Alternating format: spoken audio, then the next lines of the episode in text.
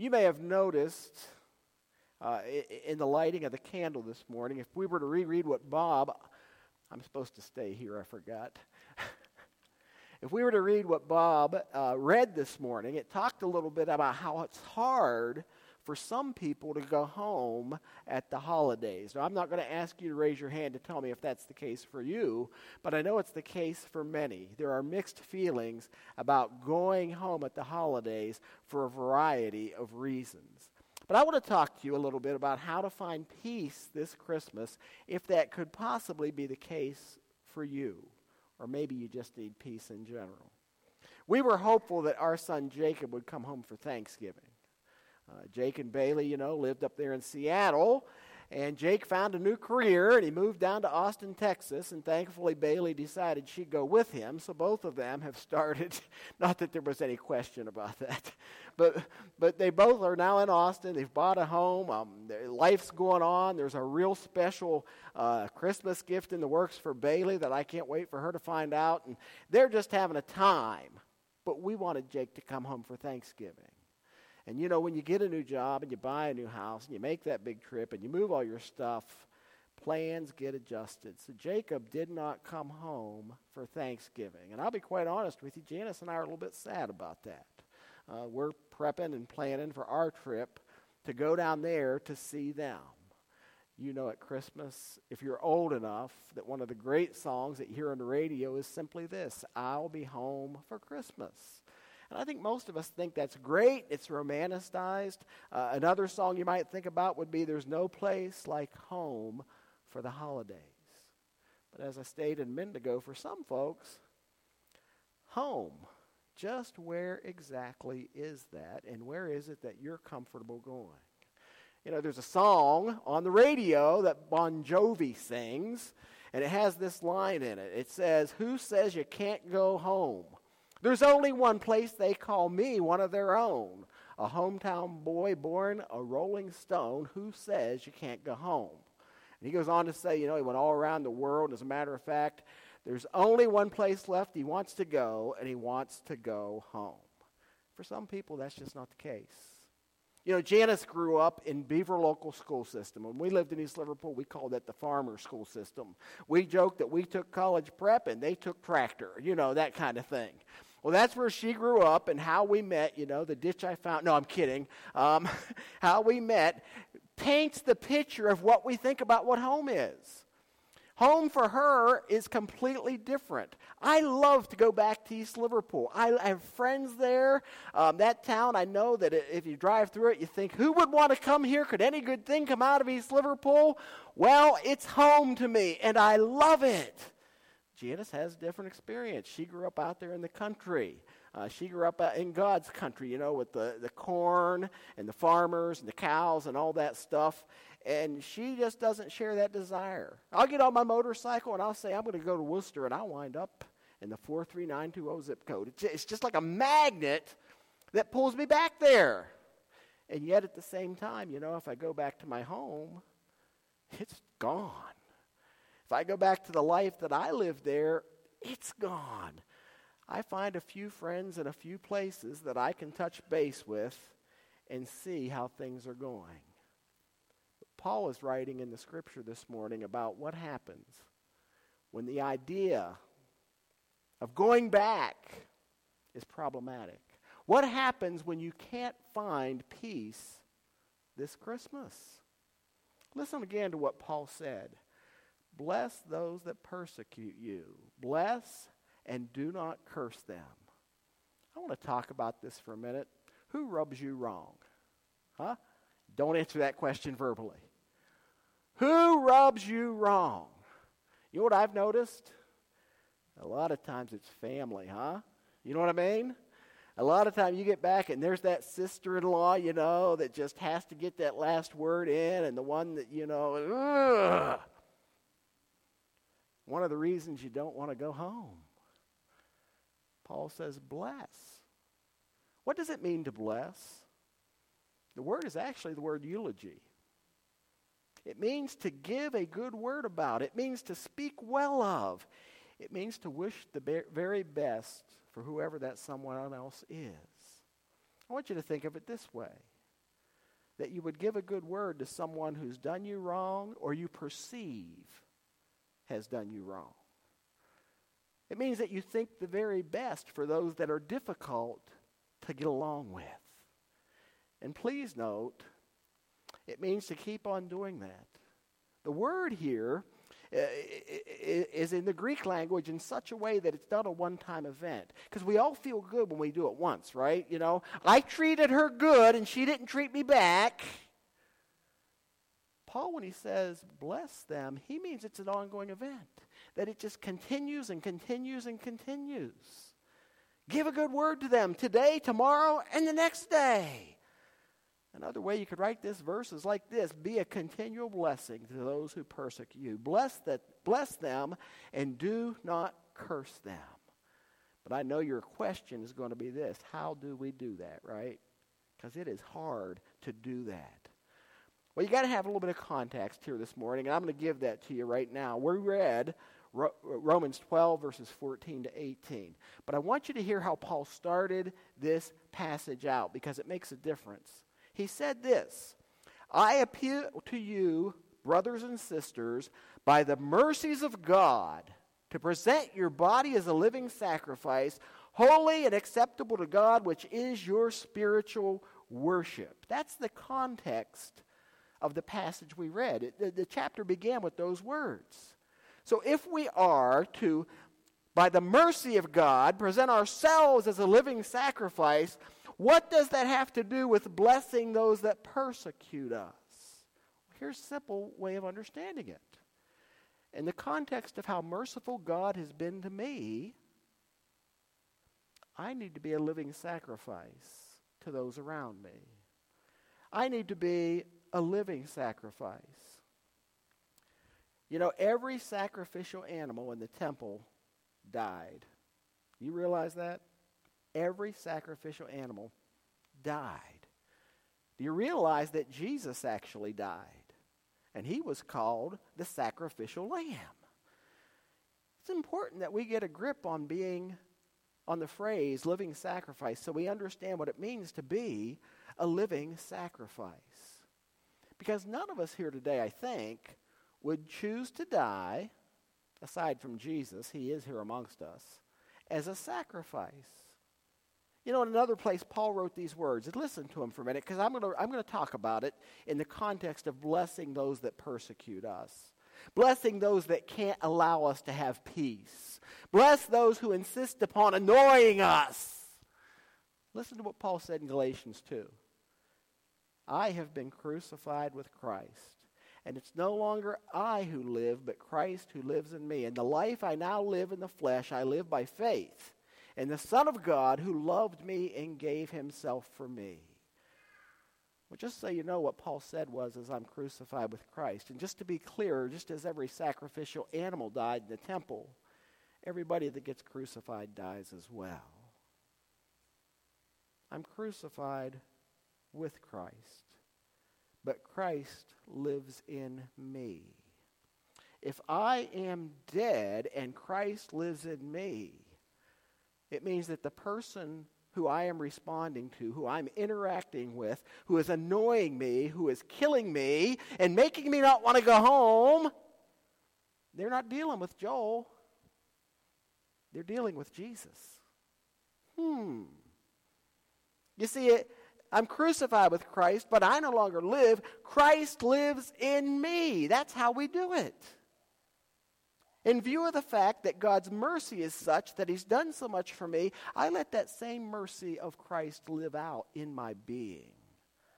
I don't respond, rather, Christ responds through us, through me and you. When I respond, I'll tell you how I respond. I am like a good physics equation. I respond with equal and opposite reaction. You know, you you, Jesus said, let him hit you in the cheek and then turn the other one to him. But do you ever notice he never said what to do after that hit? you, you watch me, I'll show you. no. I want you to look at what Paul says in this passage. Over in the 16th verse, he said this Live in harmony with each other and don't be haughty. What's that mean? Don't be proud. Don't be conceited. So, what does pride have to do with finding peace at Christmas, particularly with the people that we have trouble finding peace with? It really has everything to do with it. And I'll tell you why. Have you noticed? And let's just stop. I'm going to step aside for a minute and have you think about something. Have you noticed the extremes in which our world currently lives?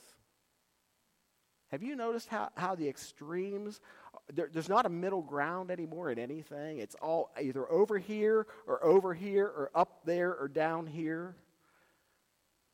So many of our relationships have been destroyed, haven't they? By politics. And can I remind you that the election's over a year and a month ago? So much of our relationships have been injured by a two year long pandemic where we've now concluded that we either need to wear a mask or we don't wear a mask, or we need a vaccination or we don't need a vaccination. We need a third shot, we don't need a third shot. And where you stand on that places you in some camp that allows us to divide ourselves all over the place. That's not meant for the church, that was never meant for the body of Christ. So we come along and we tell somebody, well, here's an article I read. Here's what I know because I read this, or I listened to this podcast, or I watched this TV show, and I belong in this camp now because this is my network, or that's your network. You watch CNN, I'm done with you. You watch Fox, I'm over it. And we just get all this stuff strung out all over the place. And here's Paul saying to the church live in harmony with each other.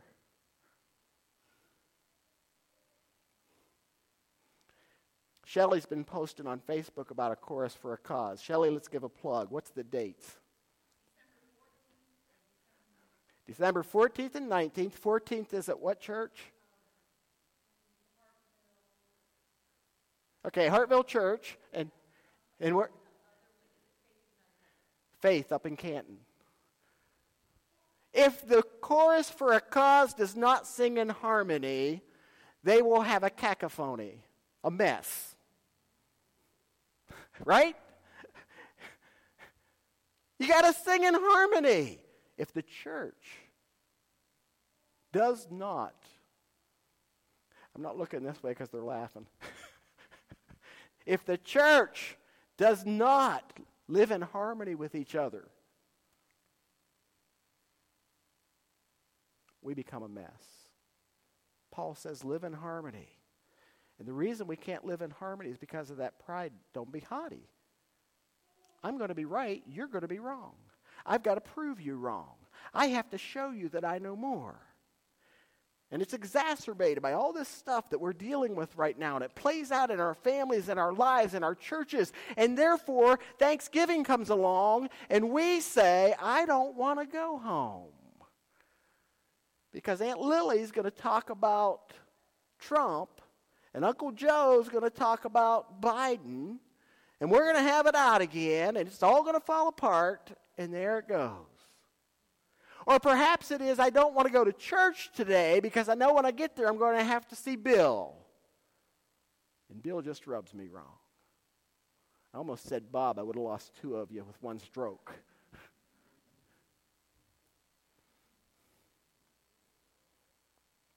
Went the other day to the store to get something at the deli.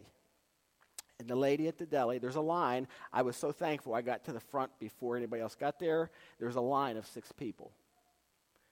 And nobody at the deli. And finally, this lady sticks her head around the corner and she says, Oh, I'll be right there. I, I'm back here washing spoons. I'm all by myself. She came out and I said, I'm sorry you're by yourself. I'll try to make this quick. Here's my order. And, she said, You know, I really apologize the two people are supposed to be here today reported off. And then she said, and I know it's Christmas and they want to take their kids out and they want to do this, that, and the other, but it's not fair to the rest of us. Now, let me tell you something. She didn't know that. She assumed that. But don't we do that a lot? Uh, you know, Joel was supposed to baptize, baptize those two little kids, but he didn't show up. And I know why he didn't show up. There was nobody sick at his house. He's laying in bed. Don't we make those assumptions? And what's it do? Huh? It just it just helps the divide. And I'll tell you what that is. That's a hidden accusation, isn't it? Joel's lazy. The deli workers are not true. I know what I wanted to tell you, and I didn't want to be said on the air. I'm going to say it right now. You can leave the Facebook play, Eric. It's okay. I'm not going to name names. Don't get sick right now.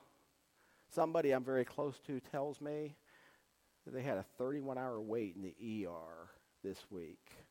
And I wanted to tell you that because we, we've become a little bit laissez faire here with each other. We talk to each other, we get up close. A few weeks ago, remember, I was dealing with COVID in my house. So I'm just telling you, be careful. But we accuse. We assume and then we accuse. And you know who loves that? Satan loves that because the Bible says Satan is the ultimate accuser. And so when we begin to make those assumptions and then the accusation comes out and it divides us, friends become enemies. Marriages become single homes. Churches split into factions. And Paul tells us live in harmony. In fact, in Ephesians 4, Paul says this with all humility and gentleness, with patience, bear with each other in love. Now, let me stop here for a minute because I'm headed somewhere how to find peace at the holidays. Bear with each other in love. Jesus never said they'll know we are Christians by how correct we are about a vaccine. Jesus never said they'll know we are Christians by who we voted for. Jesus said he'll know we are Christians. They'll know we are Christians by our love.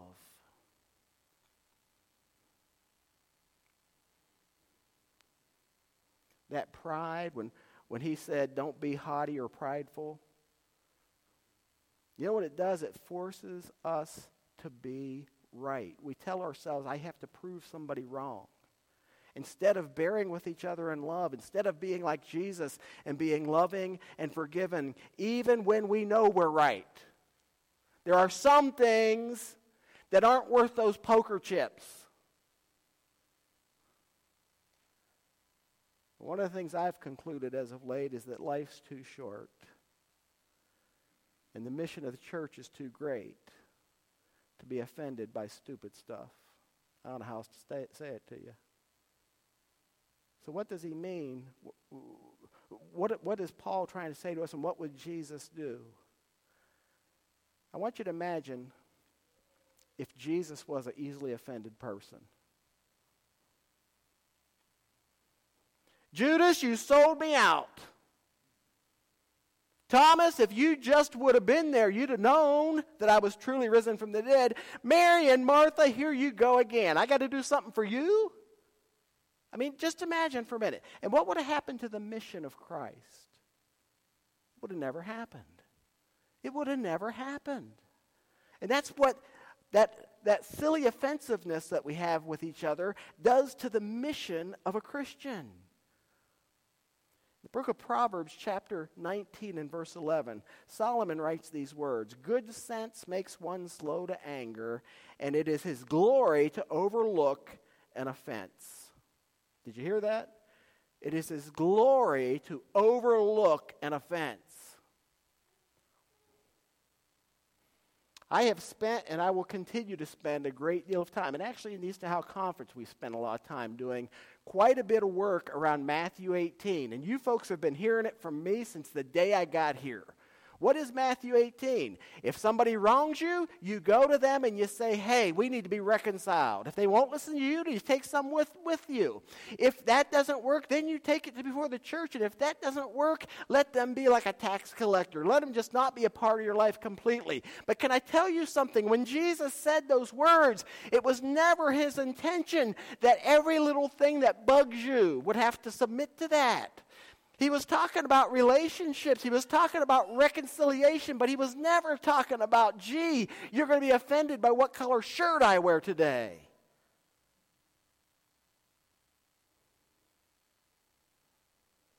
You don't have to get offended by every little thing. The end game with Jesus is not that we get to the place where we have to reconcile. The end game with Jesus is that we learn how to preserve the relationships in the first place. Some of you know, there's two things that hopped into my head. I'll do one because he's not here today. when I first met the SPR committee of this church, uh, Phil Tryon, I believe, was the, he, he was something, either SPR chair, but, but, but I met him, and him and I met shortly afterwards. And we're talking, and I don't know him yet. I don't know much about him. And he said to me when he first met me, and he won't even remember saying this, he said to me, you know, somebody comes along and says, hey, they don't like Joel's glasses. You know, I've been bugged about what glasses I pick out ever since he said that. Nuts, right? Some of you know that I've been trying to, to trim some things off of my diet. Boy, the holidays don't help this. The dog gets more peanut butter fudge than I get. But I've been meeting with a dietitian every week since June. And we've established a good rapport, a good relationship, and, and, and I really enjoy uh, the, the relationship we've, we've established with one in particular. But early on in the relationship, say, you know, five, six weeks in, I was struggling with hunger. And, and Janice will buy turkey breast for her lunches. Well, if I'm not eating, she only has to buy so much. And what Janice began to find out was that what she bought wasn't lasting too long. And it was because I was struggling with being hungry. And so I, would never say a word to Janice. She obviously knew it. But I'd go into my dietitian and I would say, you know, I'm struggling, you know, and I've been, I've been, I ate a few slices of turkey breast Tuesday and I ate a few on Wednesday or something like that, you know. And on into the relationship a few weeks, I walk in there one day and I said, you know, I can't understand. I gained some weight there at that point. I don't know where that came from. And she said to me, What'd you expect? You were slamming down the turkey breast there for a while. Boy, did that get under my skin. I mean, I ate four stinking slices of turkey breast. I gained six pounds, really? And then you tell me I'm slamming it? I'm fighting words. I told her that just this week. I said, You really offended me at one point. Writer Solomon says this overlook. Overlook. It means to pass over. It means to take the high road. It means to step above the fray. Church, I want you to remember what we said earlier. Life is too short, and our calling is too great to allow it to be sideswiped by something petty and small.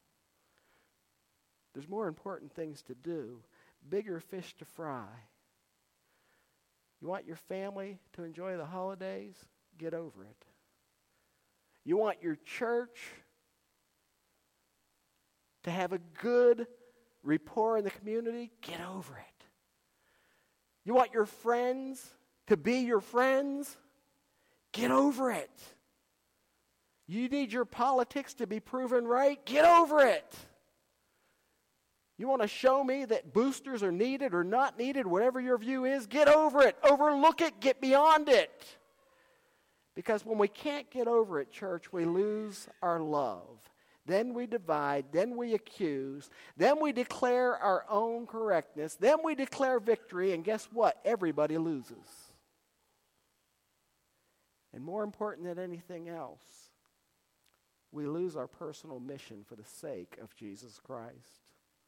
And when we lose our love, it appears that Jesus has failed and the enemy has won. It's not true, but it appears. Paul goes on to say, Repay no one evil for evil. Give thought to do what's honorable in the sight of God. And if possible, as far as it depends on you, live peaceably with everyone. That last line is what we're driving to in this passage. Live at peace with everyone. That means the person that you currently have chosen not to be talking to. That means the person who has currently chosen to not talk to you. That means the person that rubs you wrong, the person who's rude to you, the person who's currently sitting next to you. Boy, am I glad I got up out of that chair where Catherine's at. Because the alternative, The alternative church is broken homes, broken marriages, broken relationships, broken workplaces, broken churches, and ultimately broken lives. Paul says, live at peace with all. And that brings me to my bottom line.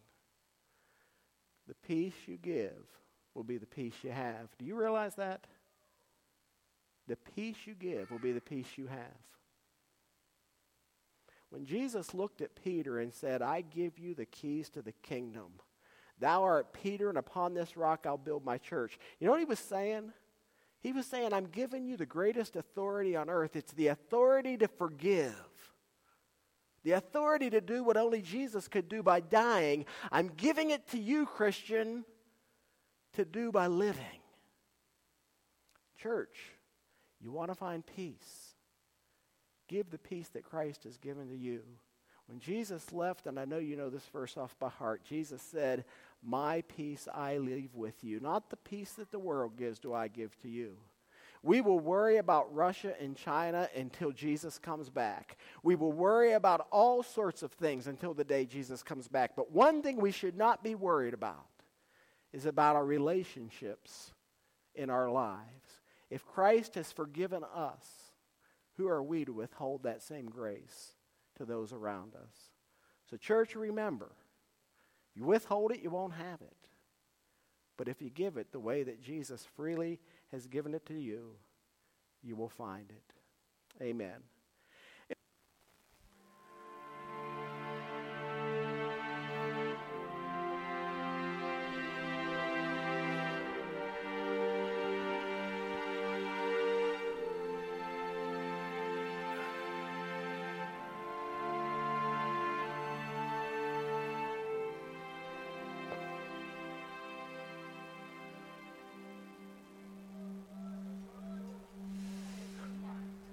Boy, Christmas time always meant visiting my grandparents in London. Grandmother loved to bake and spoil us with presents and cakes.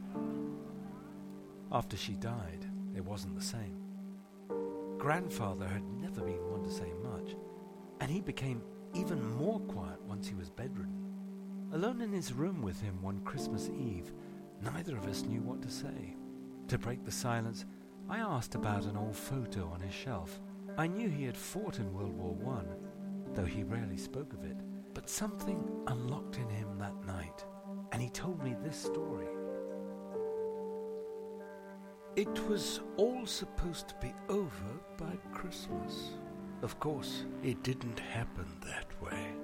We spent every day and night in the trenches, and all the time, the enemy, 50 yards away, waiting to shoot us.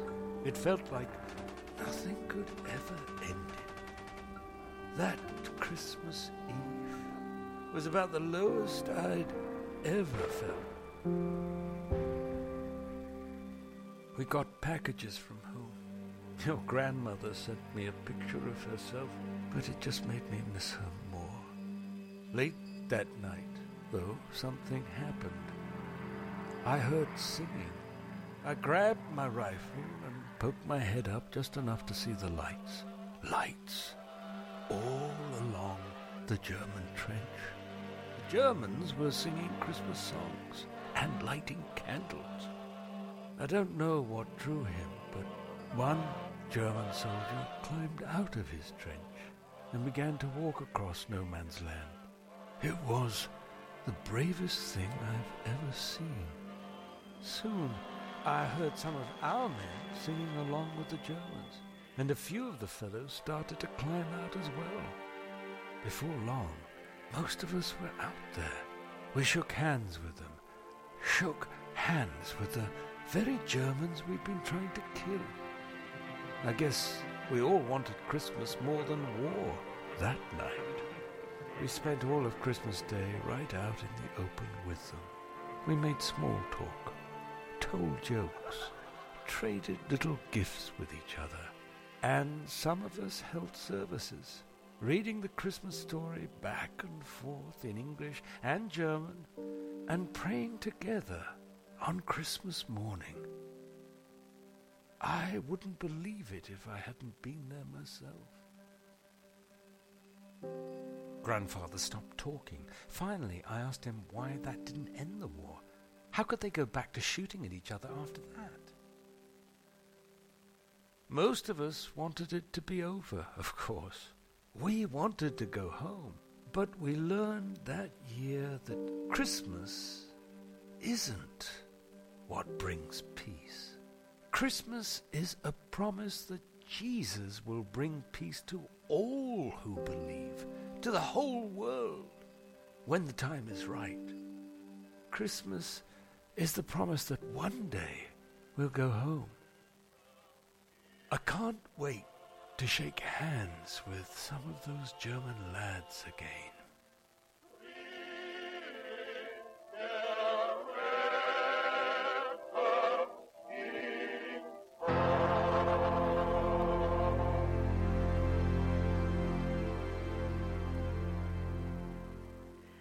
Only thing that I would add to what you saw there and what I've said already today is this.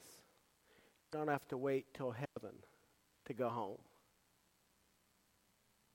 You can make those relationships good now. Go in peace. Amen.